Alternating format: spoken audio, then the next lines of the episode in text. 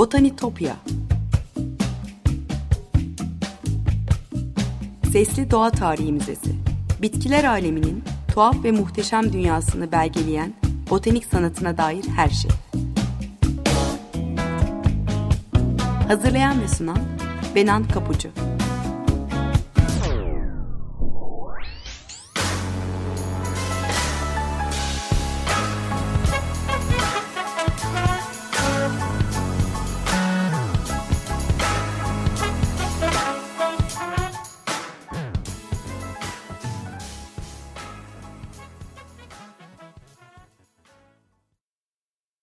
Merhaba sevgili Açık Radyo dinleyicileri. Botanitopya'ya, bitkiler aleminin tuhaf ve muhteşem dünyasına hoş geldiniz. Anlatıcınız ben Benan Kapucu. botanitopya.gmail.com elektronik posta adresinden ya da aynı adlı Twitter ve Instagram hesaplarından bana her zaman ulaşabilir. Anlatım konuyla ilgili görüşlerinizi ya da varsa katkılarınızı paylaşabilirsiniz. Ee, burada anlattığım hikayeleri görseller e, ve linklerle e, sosyal medya hesaplarımdan destekliyorum. O yüzden takipte olursanız çok sevinirim. E, geçmiş kayıtları da ulaşabiliyorsunuz. Spotify'dan Açık Radyo Podcast üzerinden dinleme şansınız var. Bunu da tekrar hatırlatmak isterim. Sevgili dinleyiciler bugün William Morris'in bahçecilik merakını, tasarımlarına ilham kaynağı olan çiçeklerini ve bahçelerini konuşacağız. Victoria İngiltere'sinin kültürel ve politik ortamını biçimlendiren en önemli figürlerden biri William Morris. Onun yaşadığı yıllarda e, Batı dünyası bir dönüşüm geçiriyordu. Kentler büyüyor, emek ucuzluyor ve evlere de seri üretim, daha uygun maliyetli ürünler girmeye başlıyordu. E, Morris gibi kimi sanatçılar ve eleştirmenler de emeğin ucuzlamasına, sanayi devrimiyle gelen seri üretimin ruhsuzluğuna ve yavanlığına karşı çıkarak zanaatin ve el işçiliğinin yüceltilmesi gerektiğini savunuyorlardı. E, Morris'in öncülüğünü yaptığı Arts and Crafts hareketi doğanın içindeki saf güzelliği arayan bir sanat ve tasarım akımı olarak ortaya çıkmıştı ama e, bugün birçok bilim insanı bu hareketin savunucularını ekososyalizmle ilişkilendiriyor. Zamanın ötesinde fikirleriyle e, endüstrileşmeyle gelen sosyal ve çevresel felaketlere yönelik e, eleştirisiyle Morris'in ilk ekososyalist düşünürlerden biri olduğuna dikkat çekiliyor. Hatta ilk İngiliz Marksist diye anılıyor.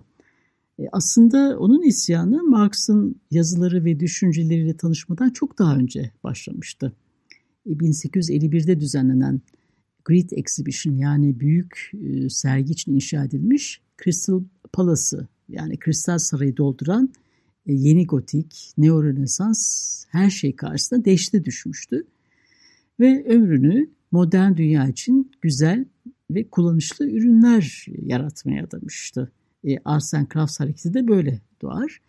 Güzelliğe tutkun bir Marksist elbette. E, sosyalizm ve estetik arasında hiçbir çelişki görmüyor. Doğayla bütünleşmiş bir kültür hayali kuruyordu. E, sanayi devrimini yarattığı doğa tahribatından derin bir endişe duyuyordu e, fabrika işçilerin yoksulluğu ile fabrika sahiplerinin zenginliği arasındaki keskin karşıtlıktan nefret ediyordu William Morris. Hiçbir şey beni bu duygudan kurtaramaz. Zengin ve fakir arasındaki karşıtlıklar dayanılmaz. Ne zengin ne de fakir buna katlanmamalı diyordu hatta bir mektubunda. Öte yandan farklı bir aileden geliyordu aslında William Morris. 1834 e, yılında Essex'te Walthamstow'da 9 e, çocuklu bir ailenin 3. E, çocuğu olarak dünyaya gelmiş. E, William'ın adını aldığı babası bir Devonshire madenine akıllıca yatırım yaparak ailesine üst orta sınıf bir yaşam tarzı sağlayabilen kendi kendine yetiştirmiş bir iş adamıydı.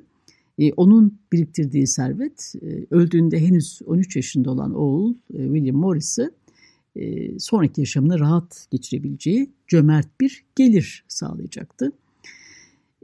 Orta çağ mimarisi örnekleriyle dolu bir çevrede pastoral bir çocukluk yaşayan William e, zaman okuyarak e, Orta Çağ kiliselerini, anıtsal yapıları ve yakınındaki Epping Ormanı'nı keşfe çıkararak geçiriyordu. Bahçeciliğe merakı da o zamanlar başlamış. En sevdiği kitaplar arasında da e, burada sık sık sözünü ettiğim e, John Gerard'ın ilk kez 1597 yılında yayınlanan The Herbal kitabı vardır. Hayatı boyunca da hatta başucu kitabı olmuş. e, bahçelerinde zambaklar, yaban gülleri, gül hatmiler, süsenler hatta o zaman egzotik sayılan hanımeliler ve yaseminler de yetiştirecektir daha sonra. 14 e, yaşından beri yazdığı mektuplar e, çocukluktan itibaren mimarlığa ve doğaya ne kadar derin bir sevgi duyduğunu anlatıyor. Bu sonraki yaşamda biçimlendirir elbette. Oxford Üniversitesi'nde teoloji eğitimi alır ama hayata bakışını değiştiren John Ruskin'in yazıları olur. Dünya görüşünü e, Marx'tan belki de daha çok e, akıl hocası, e, sanat eleştirmeni John Ruskin'e borçluydu. E, Ruskin'in doğa gözlemlerinden, e, bitki eskizlerinden bahsetmiştim bir programda hatırlarsanız. E, Ruskin için de sanayi toplumu kötüydü ve ona göre Orta Çağ daha iyi bir sosyal dayanışma ve mutluluk modeli sunuyordu. Sanatın ve mimarlığın ahlaki eylemler olduğunu söylüyordu Raskin. Onun inancını benimseyen Morris, sosyal eşitlik ve çevreciliğin de birbirinden ayrı düşünemeyeceğini o zaman fark etmişti. Oxford'dan e, 1856'da mezun olduktan sonra e, ressam ve vitray tasarımcısı olmak isteyen yakın arkadaşı Edward Burne-Jones ile Londra'ya taşınmış e, ailesinin karşı çıkmasına rağmen e, çıraklık eğitimini tamamlayıp mimar olmak istiyordu e, e, William Morris. E, bu iki yakın arkadaş Londra'da e, Dante Gabriel Rossetti'nin de dahil olduğu ön Rafaelocu sanatçılar grubuyla tanışırlar ve e, doğayı ve orta çağ özgü romantik şövalyeyi yücelten bir yaratıcılık akımına kapılırlar. E, Morris'in çocukluğundan beri savunduğu idealler, sanatta, mimaride, e, dekoratif sanatlarda ifade bulan bir harekete dönüşecekti. E, Rönesans biçimciliğini reddederler. E, konuları ve tasarım motiflerini Orta Çağ'dan ve Shakespeare hikayelerinden alırlar. E, Morris daha sonra mimarlığı geri planda bırakarak onu ünlü yapacak duvar kağıdı ve tekstil tasarımlarına yönelecekti. E, duvar kağıtlarında ve bazı tekstillerde ahşap blok baskı kullanarak e, bu e, desenleri oluşturur. E, zanaatkar e, felsefesine sadık kalarak Victoria İngiltere'sinde birçok sentetik renk boya olmasına rağmen yalnızca doğal boyalar kullanır. E, akantuslar, güne bakanlar, e, narlar, kasımpatılar, kadife çiçekleri, anemonlar, papatyalar, haseki küpeleri, karanfiller, Eksotik bitkiler değil ama İngiliz bahçelerinden seçilen birçok çiçek göz kamaştırıcı duvar kağıtlarını süslüyordu. 1850 yılında e, Morris e, Rossetti ve Burne-Jones e, kütüphanenin duvar resimlerini boyamak için Oxford'a döndüklerinde Morris Rossetti'ye modellik yapan işçi sınıfından güzel bir kız olan Jane Burden'a aşık olur ve onunla evlenir. Kentin dışında ailesiyle birlikte yaşayabileceği bir ev hayal etmeye başlamıştır artık. 20'li yaşlarındayken o zamanlar henüz çırak olan mimar arkadaşı Philip Webb gittiği bir gezide Sen Nehri kıyısında gördüğü gotik mimari örneklerinden çok etkilenmişti. E, arkadaşı Webb'den e, Kent şehrinin kırsalında e, tıpkı orada gördüğü evler gibi e, dik çatıları, küçük yuvarlak pencereleri ve girintili merdivenleri olan bir ev inşa etmesini ister mimarlık tarihine geçen ve bahçecilikle ilgili sıra dışı fikirleri uygulayabileceği e, Red House bu hayalin bir ürünüydü. İnzivaya çekilebileceği bir yer ararken e, konumu ve çevredeki kırsal alan son derece önemliydi onun için. Sonunda Upton köyü yakınlarındaki Hall mezrasında elma, kiraz ve erik ağaçlarından oluşan yaşlı meyve bahçelerinin bulunduğu bir alana yerleşir. 1860 e, yılında tamamlanır bu ev. E, kırmızı tuğlaları, e, kanatlı pencereleri, çatı pencereleri, dik çatıları ve uzun Tudor stili bacalarıyla İngiliz yerel mimarisinin unsurlarının kullanıldığı bir evdir ve ilk modern ev olarak e, tarihe geçer. E, burası sadece Morris ve ailesi için bir ev değil, e, endüstriyel Londra'dan uzakta Morris'in kurucusu olduğu e, mobilya ve dekoratif sanatlar şirketinin e, deney alanıydı aynı zamanda. E, vitraylardan mobilyalarına daha sonra üretime geçireceği farklı tasarım ve teknikleri önce burada uygulamıştır. Ya, evin mimarisinde olduğu gibi bahçe tasarımlarında da yine geleneğe bağlı kalmaz elbette. Bahçe evin bir uzantısı gibi tasarlanmıştır. E, Morris e, Philip Webb'e özellikle e, arazideki ağaçları koruyup ayrıca buraya özgü yerli elma ağaçları dikmesi talimatında vermiş. E, gerçekten de meyve bahçesinin korunması ve ekimin devamı o kadar önemliydi ki mimarın izni olmadan yapı ustalarının herhangi bir ağaç veya çalı kaldırmasına, kesmesine izin verilmemiş. E, ve e, evin kat planlarına e, ev inşa edildikten sonra ekilecek olan bitkiler ve sarmaşıklarla ilgili notları bile eklemiş. E, şu anda Victoria e, and Albert Müzesi'nde e, korunan Red House planlarında e, Webb'in burayı yeşille donatın diye notları da yazılı hatta. E, evet burada bir müzik arası verelim sevgili dinleyiciler. E, serin günlere girmişken Antonio Vivaldi'nin Dört Mevsim eserinin sonbahar bölümü dinleyelim. Sonra hikayemize devam edeceğiz. Müzik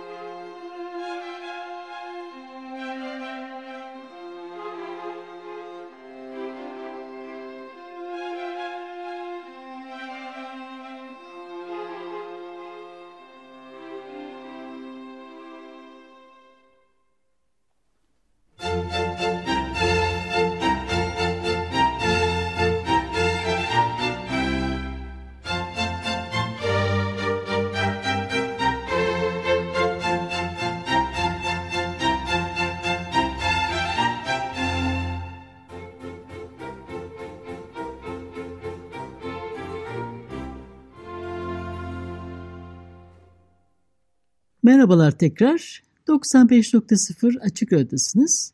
Botanitopya'da ilk ekososyalistlerden William Morris'i ve işlerinin esin kaynağı bahçelerini konuşuyoruz. İlk modern ev sayılan e, Philip Webb'in tasarladığı Red House'da meyve bahçelerinin yanı sıra çimenlik alanlar ve özel kullanım için tanımlanmış çitlerle çevrili bahçe odaları vardır. E, Morris için hem evin hem de bahçenin modern dünyadan uzak dinlenme yeri olması önemliydi. E, bahçe odaları da bunun için yapılmıştı. Yerel bitkiler vardır sadece bahçede. E, modaya uygun Victoria bahçelerinde uzak diyarlardan gelen egzotik türler dikilirken e, Morris İngiltere'nin çiçeklerini e, tercih etmiş. E, ve e, papatya, beyaz yasemin, hanımeli ve yaban gülü gibi e, çok sayıda yerel ve geleneksel çiçeğin dikildiği bu bahçe odalarını çevreleyen e, sazdan yapılmış çit ve kafesler içinde yerel ustalarla çalışmış. Bitkiler ve çitlerin iç içe gelerek oluşturduğu desenler Morris'in duvar kağıtlarında da e, çıkar karşımıza. 1862 tarihli Trellis duvar kağıtında örneğin e, kafese dolanmış, e, çiçek açmış bir gül cinsi olan kuşburnu çalısı Rosa canina betimlenmiş.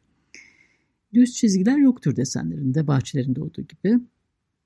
Elma bahçeleri, gelincikler, tersaller, haseki küpeleri, kadife çiçekleri, duvar kağıtlarında ve dokumalarında da yaşamaya devam eder. Tıpkı bahçelerinde olduğu gibi. E bu arada William Morris'in firması büyüyüp Londra'da ticari başarı kazanmaya e, başlar ama kişisel serviste giderek azalır. Bu yüzden 1865 yılında Red House'dan vazgeçmek zorunda kalır. Evliliği de iyi gitmiyordu bu arada. E, Jane ve iki kızıyla bir süre Red House'da mutlu yaşamıştır ama e, sorunlar başlamıştır. Morris bir süre ölçülü dizelerle e, şiirlerde teselli bulur. 1860'larda İngiltere'nin en ünlü şairlerinden biri haline gelir. E, Morris evini elden çıkardıktan sonra bahçeler de değişikliğe uğramış tabii. O zamandan bugüne orijinal bahçeden geriye sadece yaşlı bir elma ağacı kalmış. E, çok fazla bir şey geriye kalmamış. Bugün e, evin mülkiyeti koruma alanları yönetim birimi National Trust'ın e, elinde. E, bahçesinin orijinal haline döndürülmesi, e, Morris ve çevresinin Red House'da geçirdikleri süre boyunca oluşturdukları o yaratıcı ve deneysel atmosferi yeniden canlandırılması planlanıyor hatta. 1871 yılında e, karısıyla arası tekrar düzelince bu kez e, ailesiyle birlikte Oxfordshire, e, Campscott'taki bir kır evine taşınır. E, William Morris ilk karşılaştığında karısı Jane'e ev ve bahçe hakkında şöyle yazar hatta. Konumu Londra'nın en güzel yerinde. Ev uygun maliyette e, kolayca yapılabilir. Bahçesi de en güzel tarafı diye yazar. 1870'lerde Morris üst sınıflar arasında popüler olmuş bir dekoratördü bu yüzden her ne kadar sosyalizmin ateşli bir savunucusu olsa da e, zengilerin lükslerine hizmet ettiği yorumları da eleştirileri de yapılıyordu elbette. Yaşamın son 18 yılını bu evde geçirmiş. Evin e, Hammersmith High Street'e kadar uzanan bir arazisi vardır ve burada meyve bahçesi, mutfak bahçesi ve limonluk vardır. E, Morris'in tekstil ve duvar kağıdı tasarımlarında olduğu gibi bahçesinde de yine çiğdemler, kurtboğanlar, e, çuha çiçekleri, gül hatmiler hatta gölgeli alt bahçede aslında dikilmesini tavsiye etmediği erelti otları vardır. Evin yakınında dev bir lale ağacı e, ve yaşlı ağaçların gölgelediği e, geniş bir çimenlik alan düzenlenmişti. E, Kelmscott House e, şehrin koşturmacasından uzak e, flora ve faunayı gözlemlemekten zevk aldığı bir vaha sağlar ona. E, bahçeyi geliştirme planları yavaş ilerler yalnız. Çünkü evle birlikte e, evin artık çok yaşlanmış olan eski bahçıvanı da e, çalışmaya devam ediyordu. Hatta zavallı yaşlı Matthews çok yavaş ama onu bencil gerekçelerim olsa bile işten atmak istemem diyecektir daha sonra. Gülün çiçeklerin kraliçesi olduğunu düşünür Morris ve bolca gül fidanı diker bahçesine. 1990'ların ortalarında Kelmscott'taki bahçeler restore edildiğinde ön kapıya giden yolun iki yanına gül fidanları dikilmiş. Hatta bunun için e, Morris'in 1890'da yayınlanan e, News from Nowhere yani hiçbir yerden haberler e, adlı romanının e, orijinal baskısında e, malikanenin resmedildiği kapak sayfasından e, referans alınmış. E, mektuplarında adı geçen çiçekler ve çalılar da dikilmiş. Morris e, bahçelerle ilgili radikal bir fikir öne sürerek Red House'da ya da Camscott'ta uyguladığı gibi bahçelerin evin bir uzantısı olması e, gerektiğini söylüyordu. E, büyük ya da küçük bahçe hem düzenli hem de zengin görünmeli. Doğanın inatçılığını veya vahşiliğini hiçbir şekilde taklit et, etmemeli. Aslında evin bir parçası gibi görünmeli diye tarif eder ideal bahçeyi. İnsanların evleri hakkında düşünmelerini sağlamak, evlerini aklen ve bedenen özgür insana yaraşır konutlara dönüştürmek için elimizi taşın altına koymak istiyoruz. Bunun düşündüğümüzden daha fazla bir etkisi olabilir diyordu Morris. 1879 yılında Making the Best of It yani en iyisini yapmak başlık konuşmasında bahçeler ilgili düşüncelerini de detaylı olarak anlatmış. E, düzenli ve çiçek tarlalarının özgür ve ilginç şeylerle dolu olması gerektiğini ve özgür bırakılırsa doğanın o istenen karmaşıklığı yaratacağını vurgulamış. E, güzellik anlayışındaki yozlaşmanın bahçeler için seçilen çiçeklerden de anlaşılabileceğini söylerken yedi veren gül yerine yaban gülünü yani kuşburnuyu tercih edin. Hiçbirinin kokusu yol kenarlarında büyüyen bu çiçeğin kokusu kadar tatlı ve yalın olamaz. İşin kötüsü bu sahte güller gerçek gülleri yok ediyor. Eğer onları korumazsak torunlarımız güllerin en güzeli lahana gülünden, koyu yeşil dalları olan pembe blaş güllerinden ya da kokusunu en uzağa yayan sarı güllerden mahrum kalacak. Belki de bir Londra olarak güllerden çok fazla konuşuyorum. Çünkü banyonun dumanlı havasında zar zor yetiştiriyoruz. Ama söylediklerim diğer çiçekler için de geçerli. E, sarı göbekli Çin yıldız patı çiçeklerine, e, asterlere, kardelenlere güzellik harikası derken hayranlığını dile getiriyor. E, kırmızı sardunyalar ve sarı pantufla çiçeklerinin e, yani bayan çantası, terlik çiçeği, cüzdan çiçeği denen bu çiçeklerin korkutucu derecede toleranslı olduğunu söylüyordu. Doğanın e, grotesk yaratımları olan tropik bitkilerin botanik bahçelerin de gözdesi olduğunu söylüyordu. Morris'in e, geyik dili eğrelti da iyi gözle bakmadığını biliyoruz. Bahçenizde eğrelti otları bulundurmayın diye yazar. 1884'te verdiği Art and Socialism yani Sanat ve Sosyalizm adlı konferansında e, ancak sosyalist bir dönüşümle kapitalist ticaretin amansız kurallarına son vererek yaşanan üzücü durumun üstesinden gelinebileceğini söylüyor ve şöyle sesleniyordu. Yeşil tarlalarımız, berrak sularımız, hatta solduğumuz hava kirleniyor. Yiyelim, içelim çünkü yarın öleceğiz. Pislik içinde, boğularak. Bir ütopya yaratan ve yaşamının sonuna kadar da bunun savuculuğunu yapan William Morris, Kelmscott'ta kendi ideal zevk bahçesini bulmuştu. Duvarlarla çevrili ve çitlerle bölünmüş bu bahçe hem düzenli ve zengin hem de dış dünyaya kapalıydı. Making the Best of It konuşmasında bu satırları yazdığı sırada neredeyse 10 yıldır orada yaşıyordu. William Morris 1896 yılında bu evde öğrenerek yaklaşık 20 yıl boyunca bir aktivist olarak e, politik söylemlerini giderek daha yüksek sesle dile getirirken bir yandan bahçesinin de keyfini çıkarıyordu. Evet sevgili dinciler, Botanitopya'daki keşif yolcumuz bu hafta buraya kadar. Arsen Krauss hareketinin öncüsü aynı zamanda ilk ekososyalistlerden olan William Morris'i konuştuk. Botanitopya adlı Twitter ve Instagram hesaplarımı tekrar hatırlatmak isterim. Program destekçilerime gönülden teşekkürlerimi diletiyorum buradan. Tekrar görüşünceye dek sevgiyle ve duayla kalın.